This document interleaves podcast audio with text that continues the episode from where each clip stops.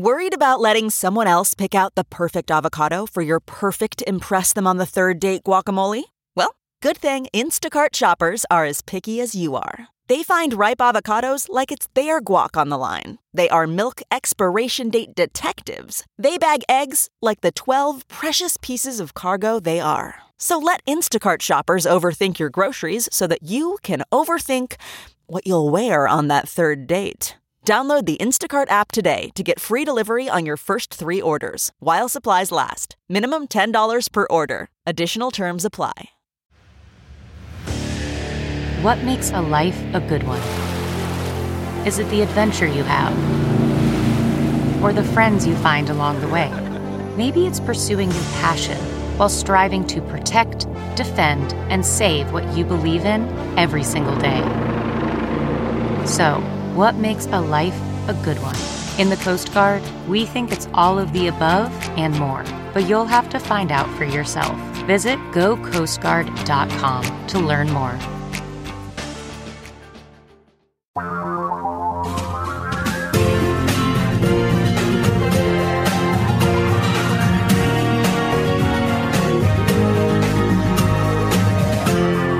This is the Thom Hartmann Program.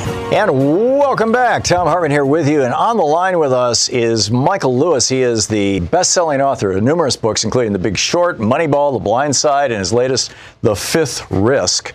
He's also a columnist for Bloomberg View and contributing writer to Audible. His website, Michael Lewis Writes, W R I T E S dot com.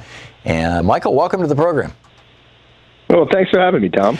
I think this book of yours, The Fifth Risk, is absolutely fantastic. And just one little anecdote. I mean, you tell a story in the book about how the Department of Energy had a program to basically encourage clean energy, and they funded Tesla, you know, or they, they provided the initial financing for Tesla to get up and running, and uh, along with dozens of other utility scale projects around the country. And right now they're in absolute paralysis because nobody there knows how to run anything. It's it's this death of government by incompetence and greed that is represented by the Trump administration. Can you give us the big picture here? You know, what is the overall story in your mind on this? First, it's how it begins. Trump didn't think he was going to win. That's really right. clear. He didn't prepare to win. He had, by law, the requirement to build a transition team. And he had hundreds of people that Chris Christie had assembled to flow into the government the day of the election and receive the government from the Obama administration right. and find out, for example, what this clean energy program did. And he fired them all the day after the election. The transition never happened. They never learned anything about what they were supposed to be running. So the big picture to me it starts with the man himself. He is entirely indifferent to the job he's got. And part of the job is running this federal bureaucracy. And he is meant to have appointed 4,000 people.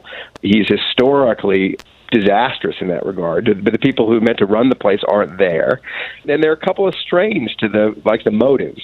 There are places where people who are kind of cronies of his went into the parts of the government where there were profits to be had, private profits to be had, and exploited the situation. Most spectacularly, Mainly, I think, the Department of uh, the Interior, right?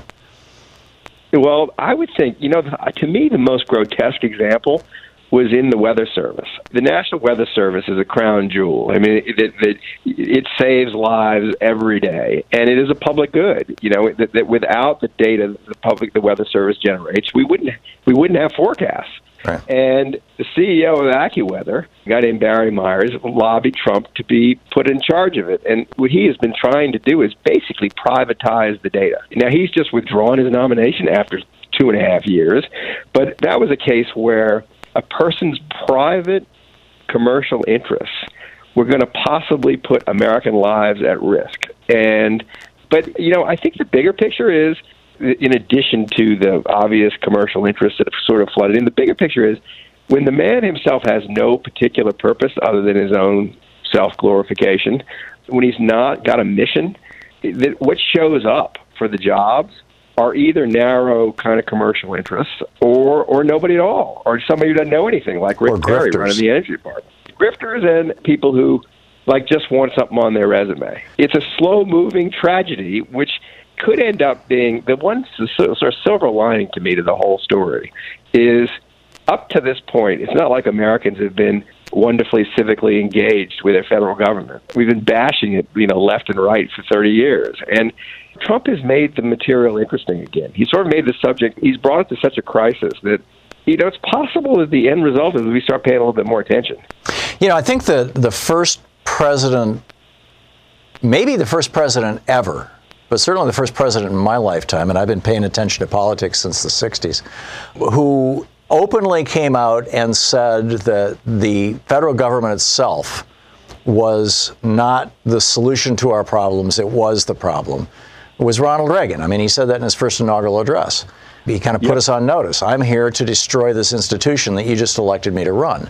And he proceeded to start the process. I mean, our national debt was only $800 billion when he became president. He had tripled it by the time he left.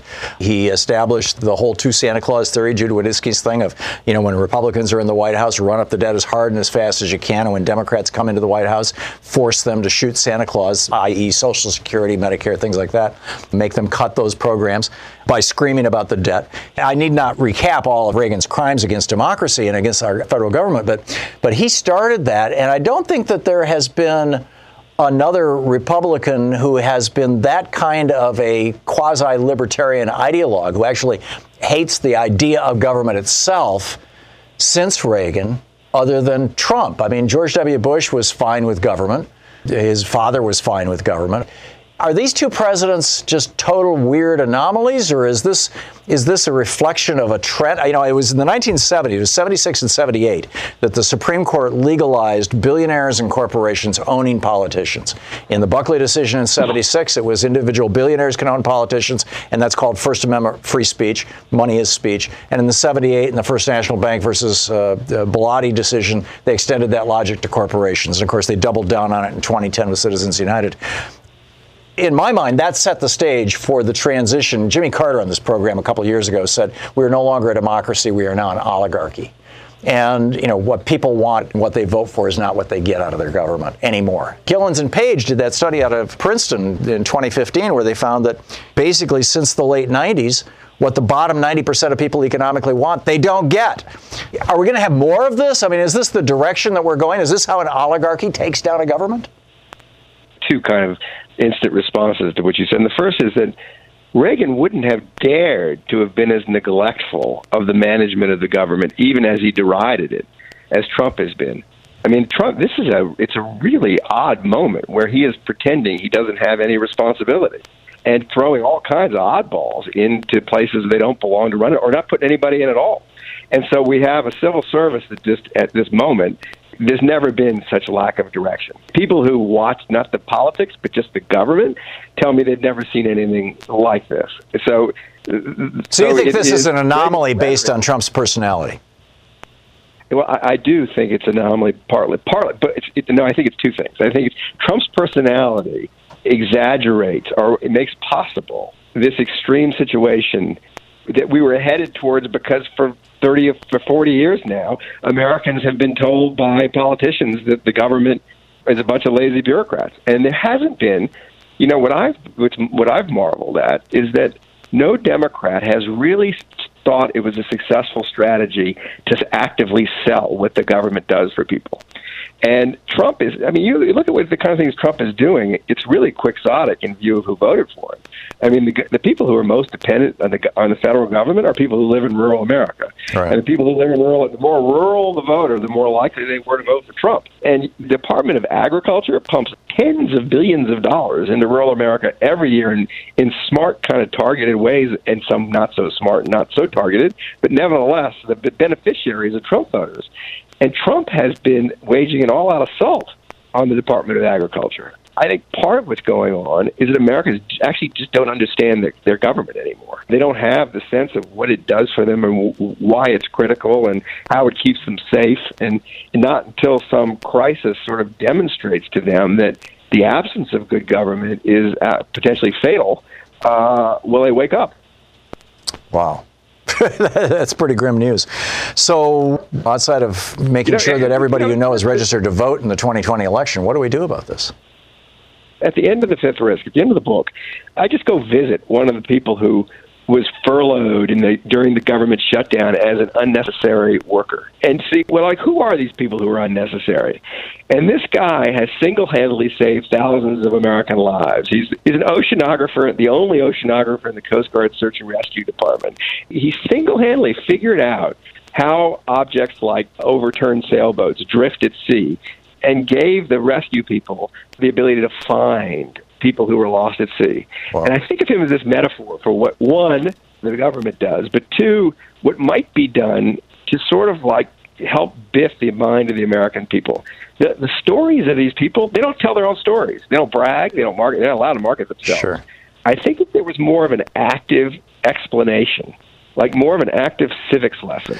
Well, you know, it, the, I, I, don't know if this was unique to Michigan. I grew up in Lansing, Michigan, and, and frequently you'd go out and drive on the freeway and you'd see a sign when they were doing major road improvements or when they were building roads.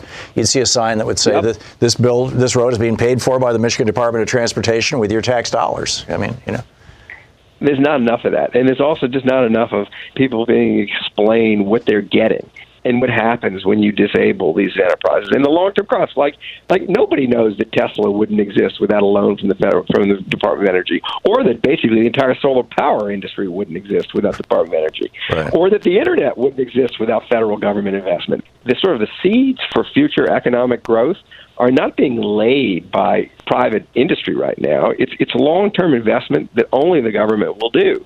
Yeah. Uh, so it's that kind of thing that needs to be explained. So my hope is that fear of the moment leads to a greater public education. Well, I hope so too, and I, you know, I continue to believe that Trump is just peak Reagan, but, uh, but I get it, you know, that, that also he doesn't care about governance. Reagan used to take naps every day, you'll recall. Yeah, but, true. It's true. Yeah, true. no, I mean, he was he was not all that curious about what was going on. Anyhow, Michael Lewis, the book is The Fifth right. Risk, and it's brilliant. Thank you, Michael. Thanks, Tom. Good Bye-bye. talking with you. This is the Thom Hartmann Program. The Fifth Risk is Michael Lewis's book. Do you think that Trump is peak Reagan, or do you think that Trump is simply an anomaly? I think he is predictable. The holiday season is upon us. It's that time of year again. Family, friends, and everything so conveniently documented in video and photographs, capturing every laugh and smile and under eye bag.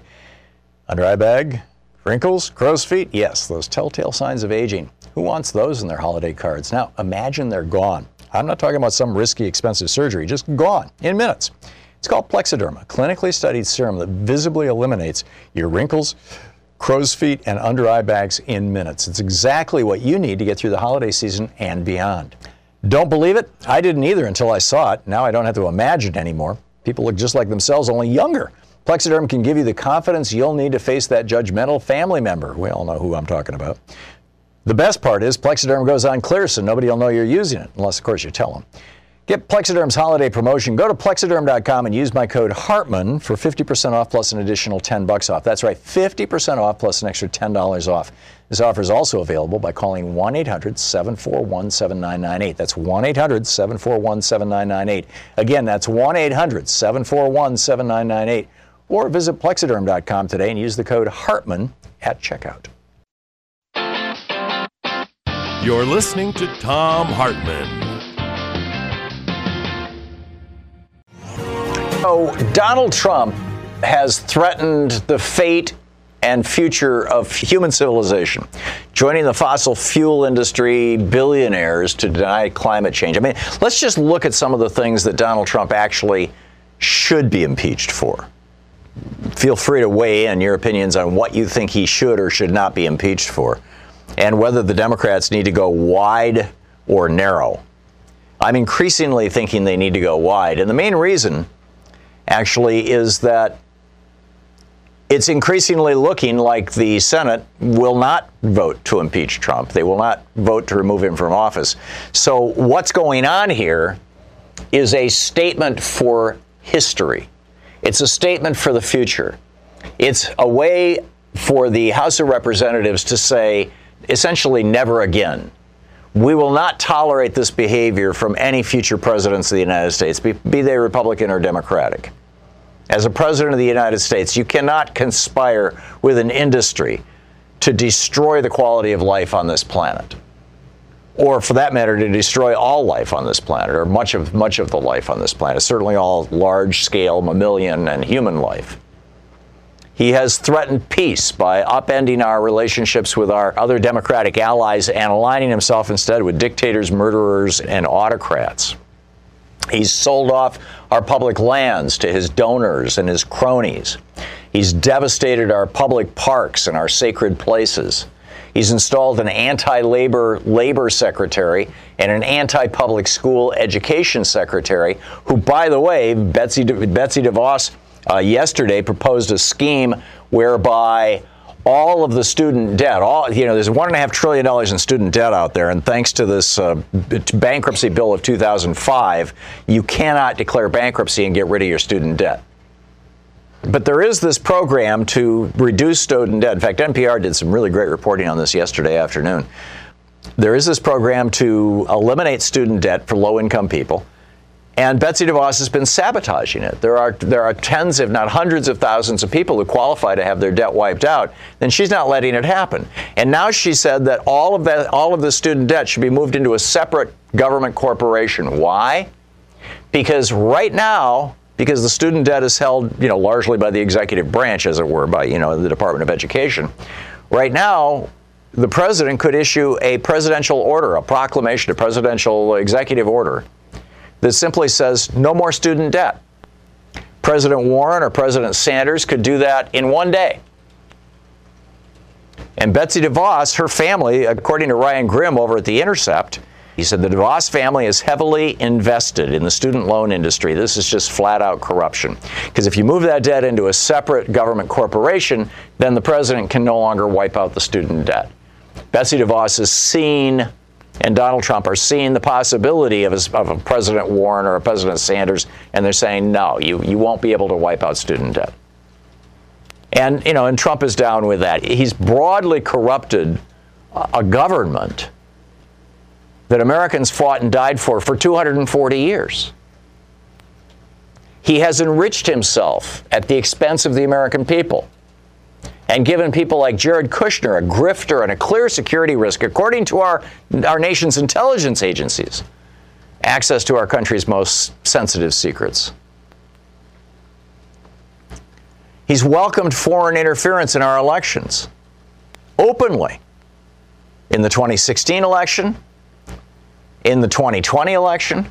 And then when that foreign interference came in the 2016 election, he obstructed Robert Mueller's investigation on at least 10 items of obstruction of justice are listed in the Mueller report. And Robert Mueller himself said all of these are things that he could be impeached for. He's brought the office of the presidency into ridicule and disrepute. Joe Biden has a new ad out pointing out that the rest of the world is literally laughing at Donald Trump. And I think probably crying about us. You know, this is what America has come to. Impeachment is not just a process of slapping a president's hand or even just a process of removing him from office. We remember what we remember about the Bill Clinton administration because Bill Clinton got caught with Monica Lewinsky. We remember what we remember about the Nixon administration because of the articles of impeachment against Richard Nixon. During the Nixon impeachment, there was a, a, a fairly robust debate in the House of Representatives about whether they should include in the articles of impeachment that he had secretly bombed Cambodia. It was a violation of the law. It was a violation of international treaties. It went on for months. It killed hundreds of thousands of, of innocent civilians. And ultimately, they decided, you know, we're not going to include that in the articles of impeachment. And so now here we are, you know, 40, 50 years later, and, and when people talk about Nixon being impeached, they don't point out that he illegally bombed Cambodia and Laos for that matter. But the debate was around Cambodia. I mean, look at what Donald Trump is doing. He's, he's, he's promoting war crimes. He campaigned in 2016 on war crimes. Yeah, we should have, we should have more torture. We should have more waterboarding. We should have more people die in custody. He said that when you find a terrorist, you should kill their family. This is a clear violation of U.S. law, international law. It's a clear war crime. I think all these things should be included in the articles of impeachment because it is an historic document. It defines for the future of our country, for generations of people who right now might be five or 10 years old or might not even be born yet, who will have no clear memory of this impeachment hearing. It tells them what happened during the Trump administration. I mean, we should not make the mistake that we made even with the Nixon impeachment of only impeaching Nixon for a very narrow range of things. We need to lay it out. I mean, this is what they did with the Andrew Johnson impeachment. One of the articles of impeachment was that he brought disrepute to the office. In other words, we're better than this. We believe that the office of the presidency should have integrity. His violations of the emoluments clause, his ordering the Air Force to put their refueling planes in an obscure airport in Scotland that just happens to be right down the road from his hotel, where he's saying that the pilots should spend the night.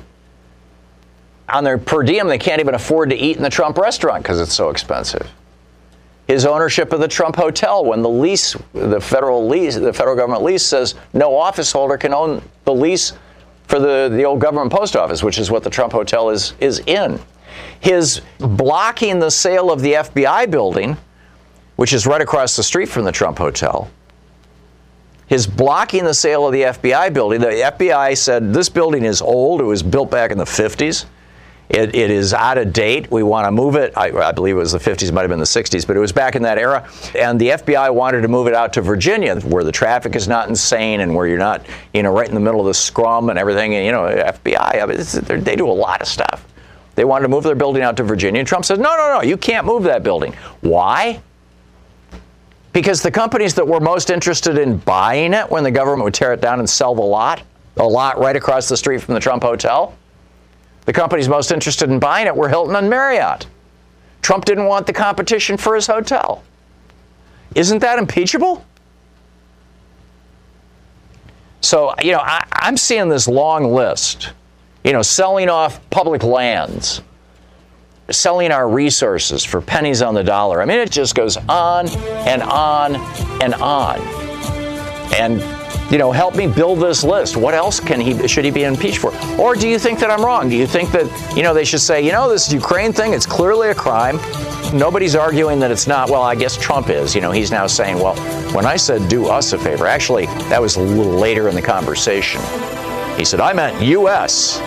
Right. I got a letter from him this morning. I'll share that with you a little later on.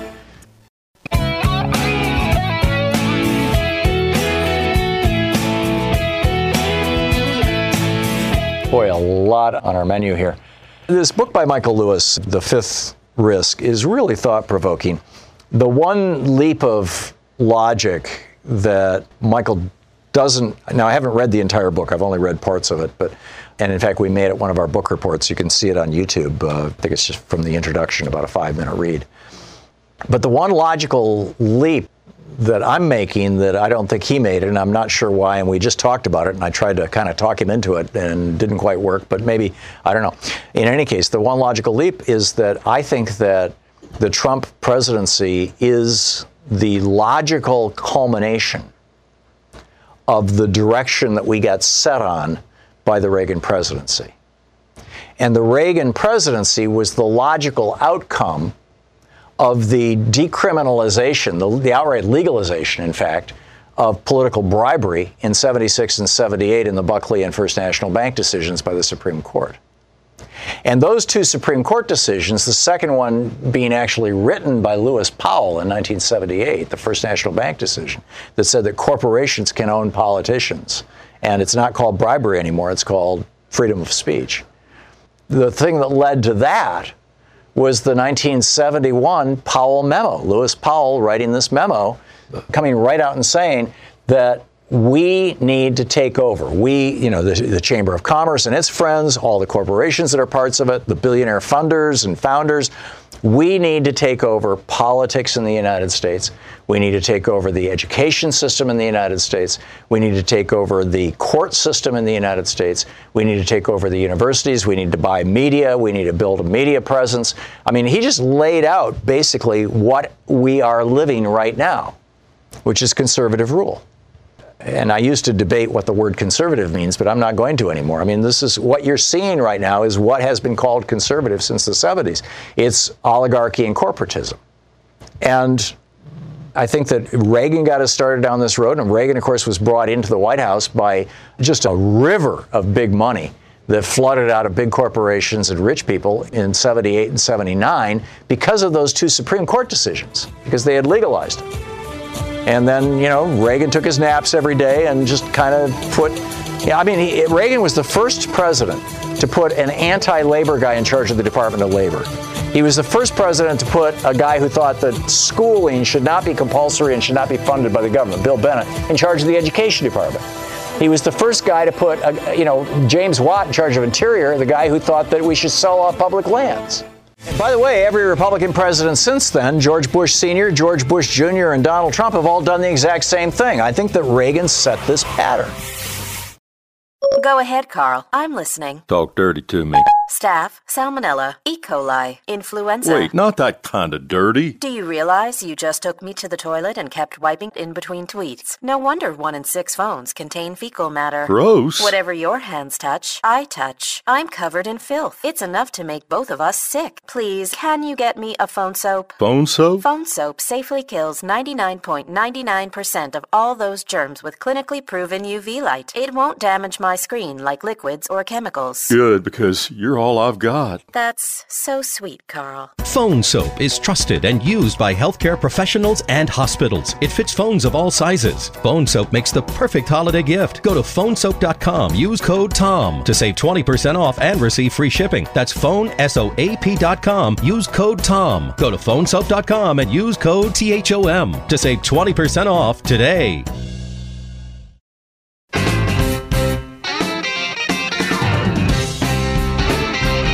The uh, former deputy minister of foreign affairs for the government of the country of Ukraine has now, according to the New York Times, said that back in July, before Donald Trump's July 25th phone call to Zelensky, way before that phone call, they knew that he had frozen that aid, that $400 million aid package. We had this information, she told the New York Times. It was definitely mentioned. There were some issues. In other words, they knew so when Trump said, you know, when Zelensky said, you know, we really we're ready for that, you know, for those missiles now, Trump said, well, but we want a favor though. They knew. Zelensky knew exactly what Trump was talking about. And here's where it gets really weird. Our Congress voted to send about $100 million in military aid to Lebanon. $105 million to assist the Lebanese armed forces, the army of the country, to reduce the role of Hezbollah and to plan for the possibility of an invasion by Russia. And Trump froze that money. And nobody knows why. And it wasn't until the media came out a couple of weeks ago and the week before Thanksgiving, the Washington Post, the New York Times did stories about how, oh, we found another country where, where Trump has frozen the money. And it's also, a, a, you know, apparently a, company, a country that's having some kind of conflict with Russia and uh, Trump has frozen the money in Lebanon. And as soon as the news reports came out, he unfroze the money. So we don't know if he's trying to get them to help him out in an election or what he's doing, where it's going, what it's all about. Richard in Toms River, New Jersey. Hey, Richard, what's on your mind today? Bumper stickers. All right. One bumper sticker should say, You can either be a Republican or a Christian, but you can't be both. Increasingly, I think that that's the case, sadly, really sadly. Richard, thank you for the call. Sam in Minneapolis. Hey, Sam, thanks for listening to AM 950. What's up? Hey, Tom. I just wanted to point out a couple things. First of all, you were bringing up the aid to Lebanon being frozen and the fact that they unfroze it as soon as it was reported widely in the media. First of all, I think that's just a red flag. Yeah, that reveals consciousness of guilt. Thing. Yeah, exactly. Consciousness of guilt. So that's the screaming alarm that says that they knew what they were doing was wrong. Okay, but secondly, look who benefits. Just like with the uh, Ukraine thing, the fact that the aid was held up translates into benefiting Russia and also, in this case, benefiting Trump. And yeah. Trump is a traitor, and I can't wait until he goes to prison. Yeah. So. I am the first to say that I think that we should have good relations with Russia, but that doesn't mean that you just roll over on everything. I mean, each country has its own national interests, and they need to be pursuing those. Thanks, Sam, for the call. Tim in Fountain Hills, Arizona, watching us on Free Speech TV. Hey, Tim, what's up? Hi, Tom. I was calling to bring up something that I brought up last week about what your thoughts are on the overall picture, and uh, you went off onto the financial part of the USA, and now I'd like you to step back just a little bit, go up a little bit higher, and think about a list of things and what order you think they should be approached, or what might be the most important thing to do first and all to get this country out of the James Madison conservative view that we've been under now since Reagan. And, yeah, it's more uh, Hamilton than Madison, but yes, I understand what okay, you're saying. Okay, good. See, you know all this stuff that I never had the time to look into until I got retired, which I am now. I'm older than you are, but. Mm-hmm. Uh, so you're asking like, where sure, do we start? I think you have probably discussed this with others of our yeah. thinking pattern. Yeah. That you know, in what order you would attack it. And I figure the first thing is educating the public or communicating with them that, like you said, with your last guest there, the importance of government and that it really is supposedly for we the people. Right, the first three words of the Constitution. Bingo. That's yeah. exactly right, Mr. Thom. And I'd I'd like to yeah. hear your you know, to me, it seems to me that the, you know, the conservatives of the founders' day had more impact on our Constitution than we would like them to have today, and that Mr. Jefferson, who wrote about each generation should be able to change the Constitution to suit itself for its own time and needs. Right we're not doing. And I'd like to hear your thoughts about that in particular. Yeah. My concern, Tim, is that we have lost sight of what democracy actually is. That I think most people in America don't understand the concept of the commons. They don't understand, you know, that there are these vast areas of life and of physical reality that surround us that, you know, I mean, literally the air we're breathing right now, the water that we drink, there are these vast areas that are, because we all own them collectively, and because they impact our quality of life, we create governments, as the Declaration of Independence said, you know, governments are created among men and women and others to be able to care for the common good and the general welfare, and that's the commons. And I think that that's probably the most important concept is that the most important part of our commons, you know, to the extent to which the government can keep the air clean and the water pure, the most important part of the commons is our vote. It's the most critical thing because that's how we, you and I, Tim, as citizens, express our desires. And that's one of the reasons why I think that having electronic voting machines owned by private corporations is just a crime against democracy, absolute crime against democracy. Tim, thanks a lot for the call. We'll be right back.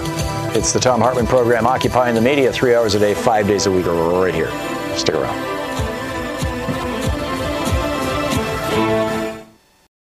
This is the Thom Hartmann Program. Our book today in the Thom Hartmann Book Club is Michael Lewis's new book, The Fifth Risk. And this is from the prologue, which is titled Lost in Transition. Chris Christie noticed a piece in the New York Times. That's how it all started. The New Jersey governor had dropped out of the presidential race in February 2016 and thrown what support he had behind Donald Trump. In late April, he saw the article. It described meetings between representatives of the remaining candidates still in the race Trump, John Kasich, Ted Cruz, Hillary Clinton, and Bernie Sanders, and the Obama White House. Anybody who still had any kind of shot at becoming president of the United States apparently needed to start preparing to run the federal government. The guy Trump sent to the meeting was, in Christie's estimations, comically underqualified.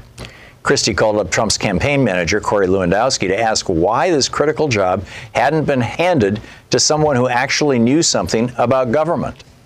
Lewandowski said, We don't have anyone. Christie volunteered himself for the job, head of the Donald Trump presidential transition team. It's the next best thing to being president, he told friends. You get to plan the presidency. He went to see Trump about it. Trump said he didn't want a presidential transition team. Why did anyone need to plan anything before he actually became president? It's legally required, said Christie. Trump asked where the money was going to come from to pay for the transition team. Christie explained that Trump could either pay it for it himself or take it out of campaign funds. Trump didn't want to pay for it himself, and he didn't want to take it out of campaign funds either, but he agreed grudgingly that Christie could go ahead and raise a separate fund to pay for his transition team. But not too much, he said. And so Christie set out to prepare for the unlikely event that Donald Trump would one day be elected president of the United States. Not everyone in Trump's campaign was happy to see him on the job. In June, Christie received a note from Trump advisor Paul Manafort. The kid is paranoid about you, Manafort said. The kid was Jared Kushner, Trump's son in law.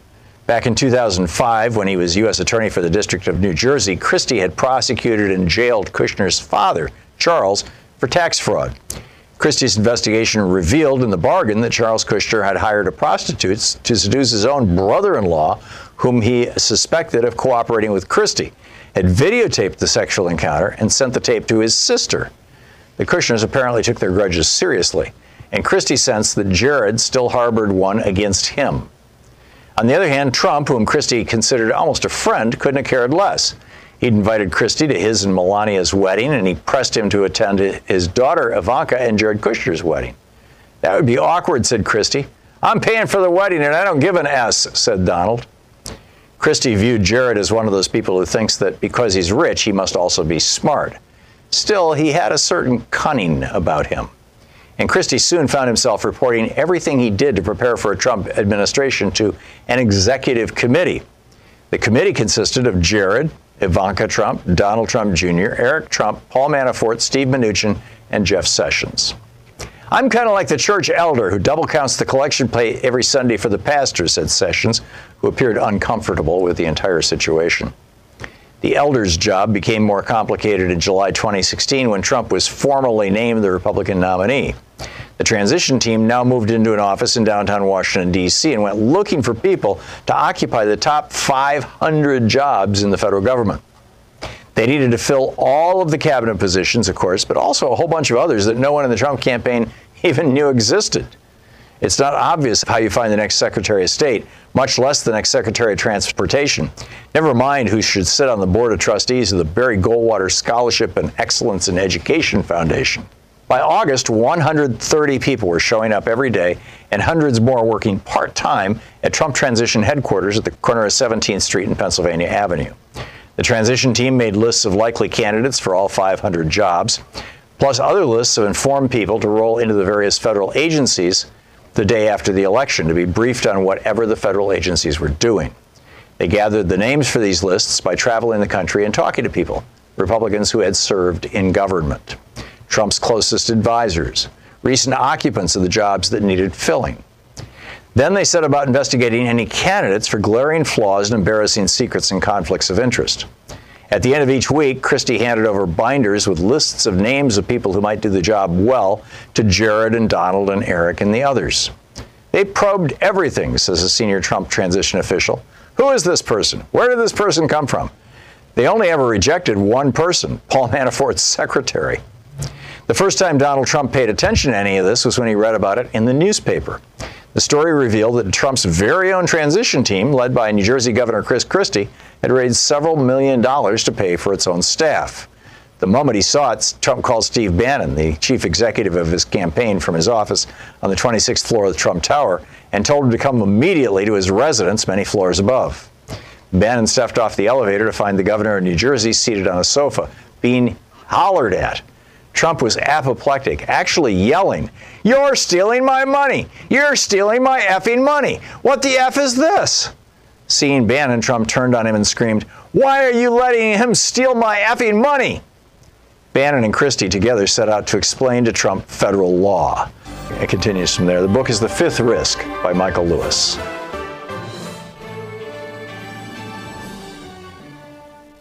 Victoria in Upland, California. Hey, Victoria, your thoughts? I am in California. However, I live in a very uh, Republican, very conservative, Trump supporting pocket of California. And I have to say that the, the impeachment articles need to include other things other than the Ukraine scandal because I'm looking at my neighbors and none of them are really offended by what they're seeing in these hearings.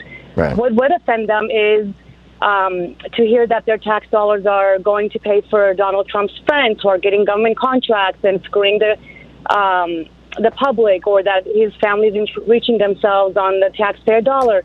And you know, the taxes, of course, if people want to know that everyone's paying their fair share. But these these hearings that my friends um, who are Trump supporting are watching aren't offended by them. They're just not. They are willing to look the other way. Um, they're very one or two issue kind of voters, and he's on those issues like abortion and um, uh, taxes. You know, lowering the taxes, even though it doesn't trickle down to my friends. For some reason, they've been convinced that this is helping them. And I think if we introduce articles of impeachment that include things that they can relate to, because no one's relating to, you know, the Ukraine president. No, no one cares. Right. What I'm, when I talk to them, they just don't. Yeah, that's over there. This is over here. Yeah, I get yeah. it. It doesn't affect them. So I just think it should be at least four or five of these points where they feel like it's hurting their personal pocket as a taxpayer and that Trump and family are enriching themselves.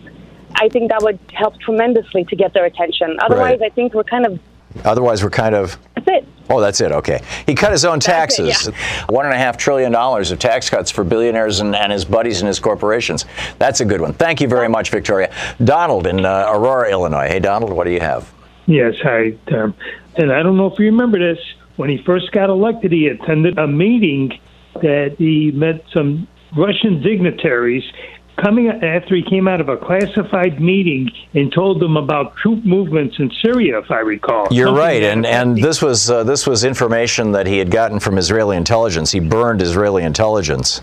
You're right. Yeah, so that's that's one of the things you could put on. But the reason why I did call is this is I can't understand why one of the reporters that was on MSNBC attacked Pelosi and said that why is it the Dem- Democrats hate the, the Donald Trump so much? Why do they hate the president?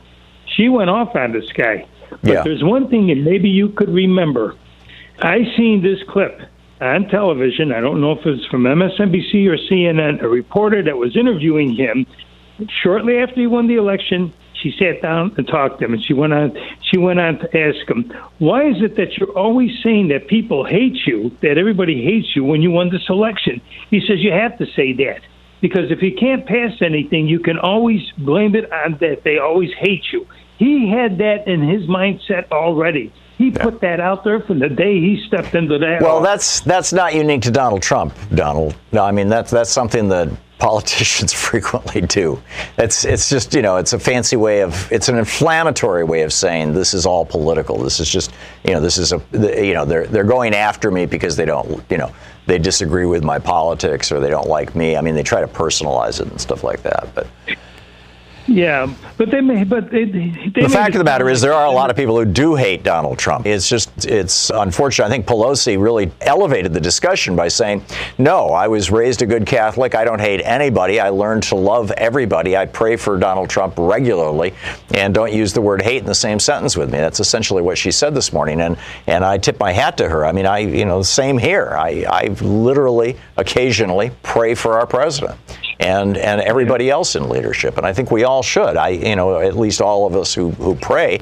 I think that you know or send good vibes or whatever. You know, uh, there's always hope. There's always hope for redemption. It's it's always possible that people can wake up. And the language of hate is really the language of the hard right. It, it always has been. That's how the Nazis rose to power, the super hard right.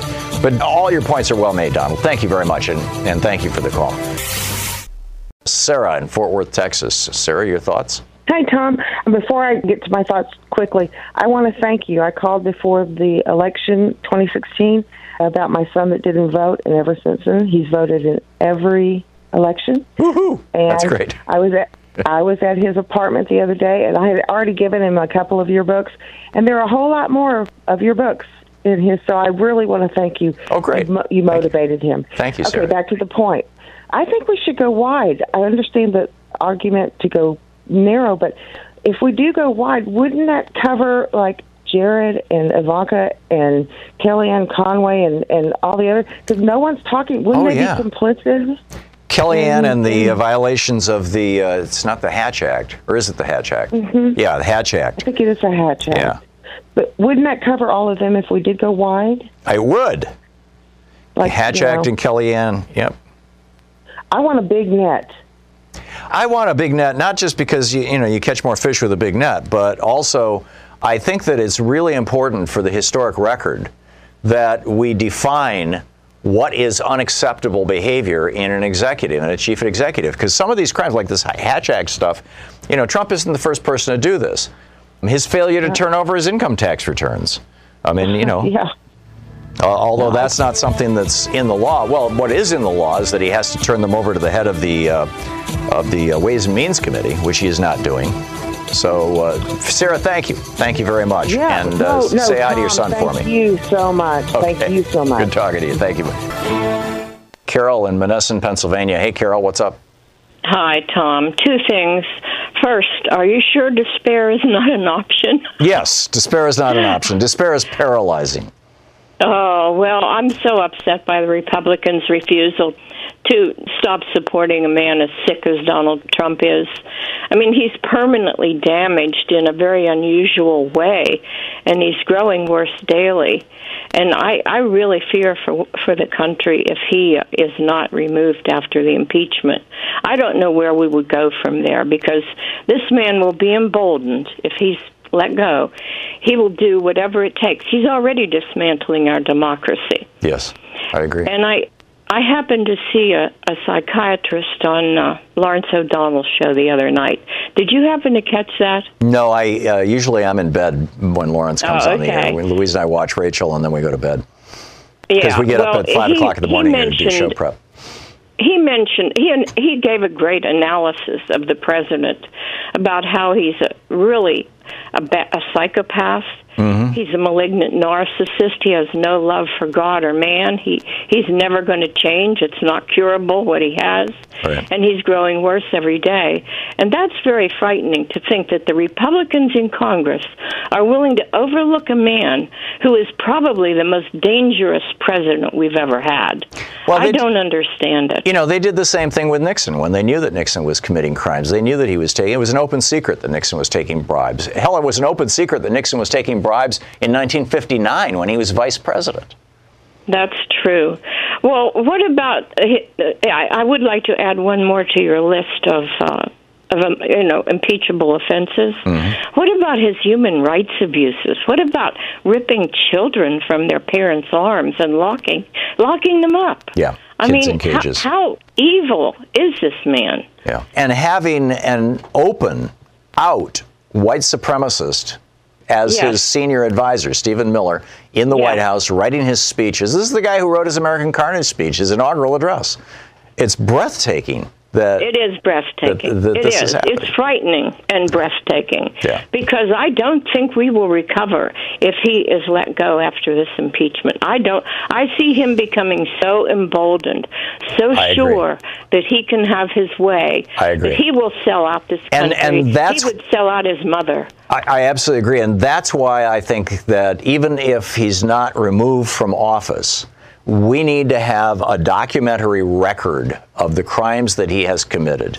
And that indictment by the House of Representatives, even if it's only unipartisan, even, even if not a single Republican votes for it, that indictment by the House of Representatives becomes a part of the historical record that says this is behavior we will not tolerate. Now, we may ultimately, you know, the, the Republicans may ultimately say, yes, we will tolerate it, but at least half of the country is on record as saying, no, shouldn't be this way.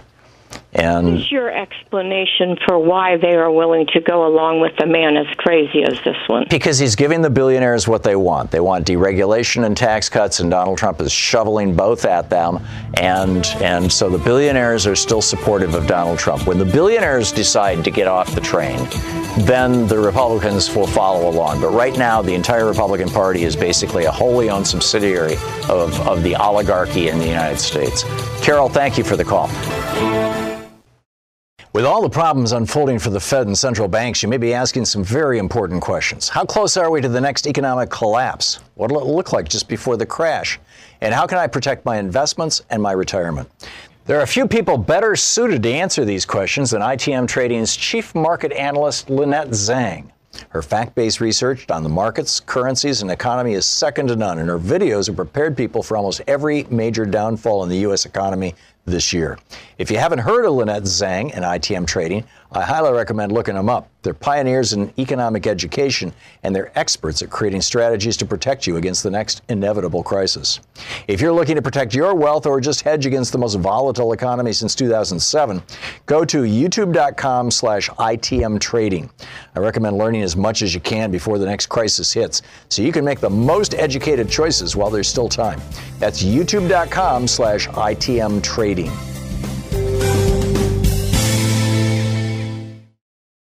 Jeff in Portland. Hey, Jeff, what's up?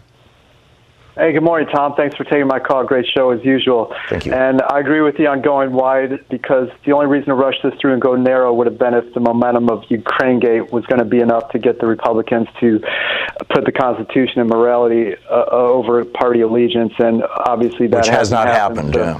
Yeah, so we need a comprehensive historical document on all the high crimes and misdemeanors of this criminally corrupt administration.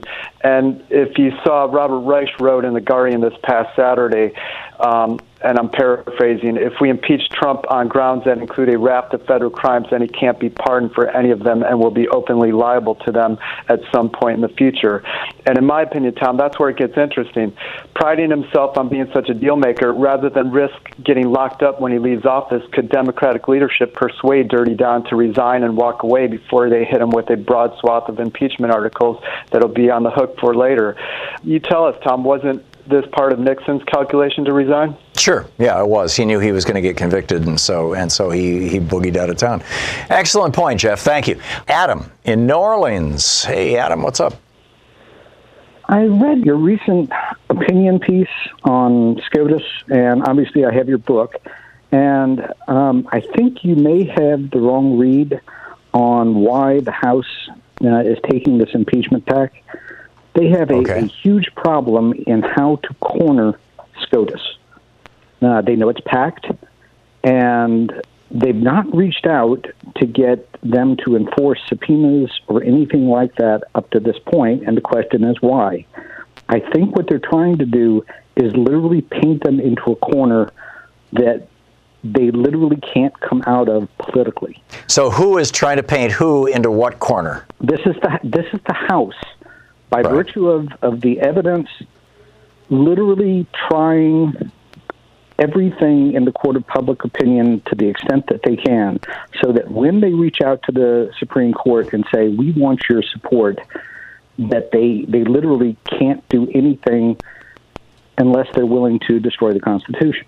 So, so you're you're suggesting because I asked this question semi rhetorically a couple days ago, and I and I'm not uh, the the article I have in Salon right now is not specifically addressing this. It's it's you know Republicans aren't breaking with Trump because the billionaires uh, are not breaking with Trump yet.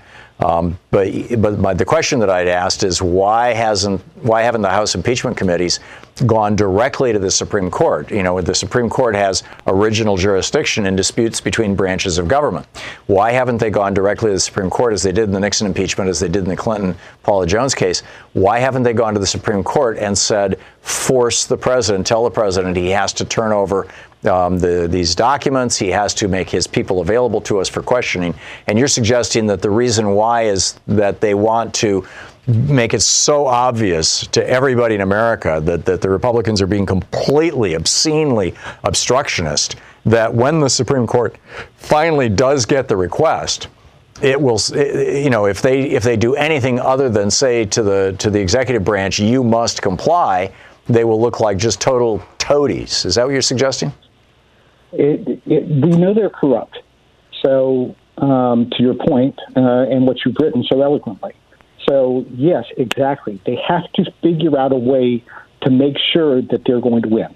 when do you think that that point will be achieved? I mean, does that, does that wait for the trial in the Senate, or is that the because I, I was interested to see that they that there was a bunch of stuff that they had withheld. They had all these phone records that they had gotten under subpoena, and there'd never been a word about them. And then they dropped those things yesterday when they when they had the hearings in the in the Judiciary Committee, and everybody was like, "Whoa! You've got proof that Giuliani and Devin Nunes and Lev Parnas and you know all these people are talking to each and and Trump and and uh, Mick Mulvaney are talking to each other about this stuff."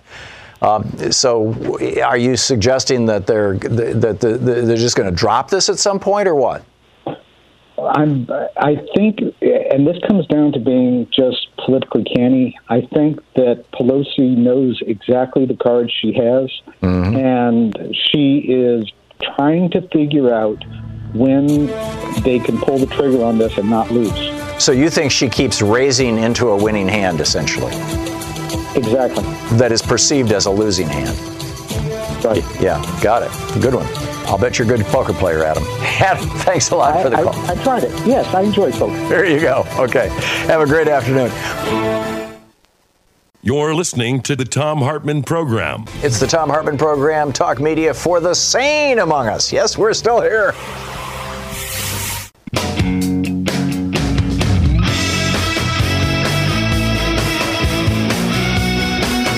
Welcome back. Thom Hartmann here with you. Uh, well, I got another email from Donald Trump. Fred, did you watch yesterday's impeachment hearing scam? Jerry Nadler is a hypocrite and a fraud. This is pretty strong language. You know, I had a caller a few minutes ago who was saying, Should we call these guys traitors? And I said, No, I think we should really reserve the word for people who actually give aid and comfort to the enemy during time of war. But anyhow, back to Trump. He said the same man who once said that impeachment was telling people that their votes don't count now wants to make sure your vote, Fred, doesn't count by pushing this bogus impeachment scam. Democrats have not produced one ounce of evidence that I did anything wrong. Really? But they still insist on wasting more of your taxpayer money on this impeachment witch hunt. My phone call was perfect. Uh, that's not how I read it. I read it as a crime. Anyhow, he goes on to say, We can't sit back and do nothing, and that's why I'm calling on my most loyal supporters like you to step up and defend me against these fake impeachment hearings. Defend our elections and defend your freedom. Note, if you've saved your payment information, your donation will go through immediately. Please contribute $42 to the official impeachment hearing defense fund before 11:59 tonight to fight back against this fake impeachment scam. And then there's little buttons contribute $42, contribute $250, contribute $100, contribute $50. Good grief. One of the things they have stopped doing is for a long time they were saying, you will be flown with, you know, to have dinner with the president. And Judd Legum dug into this and found that they'd been running this contest for a year, for several years. You know, have dinner with Donald Trump. And they had never given anybody dinner with Donald Trump, which is pretty bizarre with regard to the impeachment inquiry, I, some of the things that I've come up with, uh, the uh, denying climate change, I think that that's impeachable. It's it's actually putting our nation at risk all over the world. He's threatened world peace by upending our alliances with democratic nations and instead throwing in with dictators like Erdogan. He's sold off public lands to his donors and cronies. He's devastated our public parks and sacred places. He's got an anti labor Secretary of Labor and an anti education Secretary of Education. He's corrupting our government. He's enriched himself at the expense of the American people. He's put people like Jared Kushner, a grifter and clear security risk, uh, in a position to have access to America's most sensitive secrets. He's welcomed foreign interference in our elections. That's kind of the one thing that they're focused on with regard to the, this impeachment. He's betrayed the Kurds. He's supported the coups, coups in Bolivia and and um, Venezuela. He's uh, supported Kellyanne Conway in her repeated violations of the Hatch Act, and not just her, other members of his administration as well. He has refused to turn over his tax returns to the chair of the House Ways and Means Committee as required by law.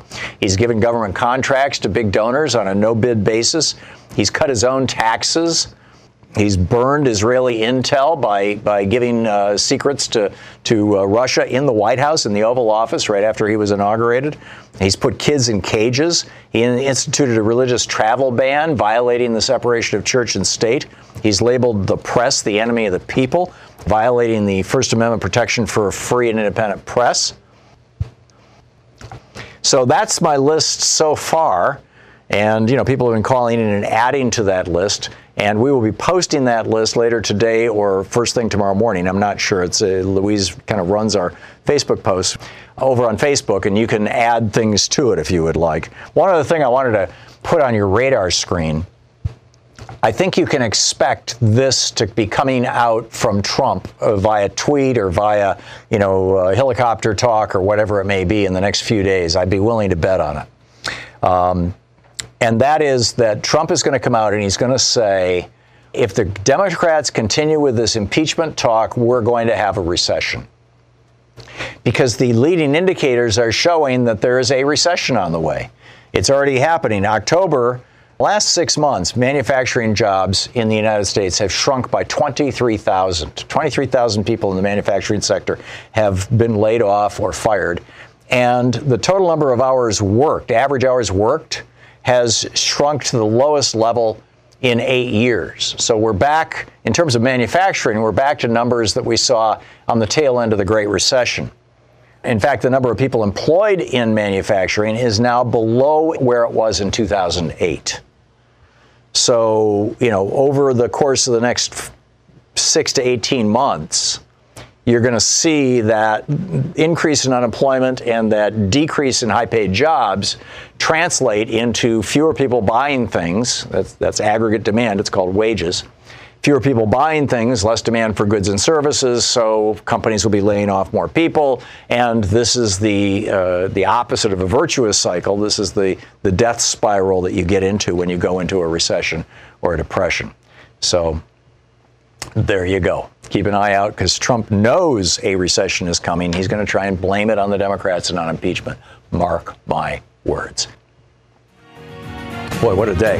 We'll be back same time, same place. But in the meantime, don't forget it, it, democracy doesn't just happen, it doesn't fall out of the sky. It requires all of us getting active and involved and showing up and participating. And that includes you.